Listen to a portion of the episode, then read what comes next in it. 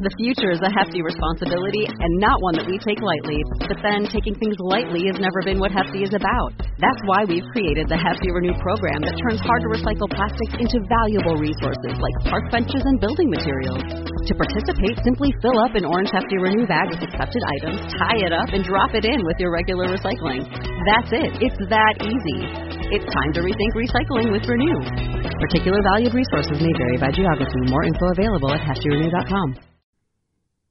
As tough as it might be to hear this and to reflect on this honestly, you are either someone who conditionally takes care of yourself or you're someone who unconditionally takes care of yourself.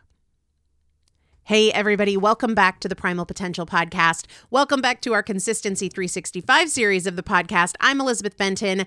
I really appreciate you tuning in. I know you can be doing a lot of different things, so thanks for being here. My goal is to help you anchor daily to what you're wanting to pursue and why.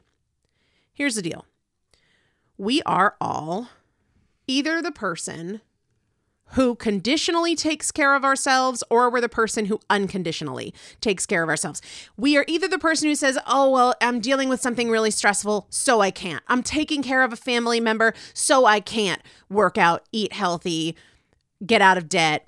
I'm on vacation, so I don't want to. I have a cold, so I'll deal with it next week. I'll start next week. I'll do it next week.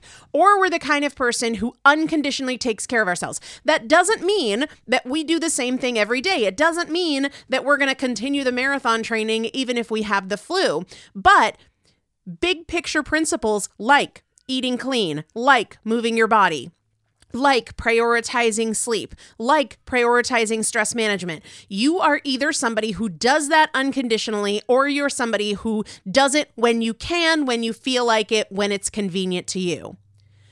One of the most powerful shifts that we can work to make is becoming the kind of person who unconditionally takes care of themselves.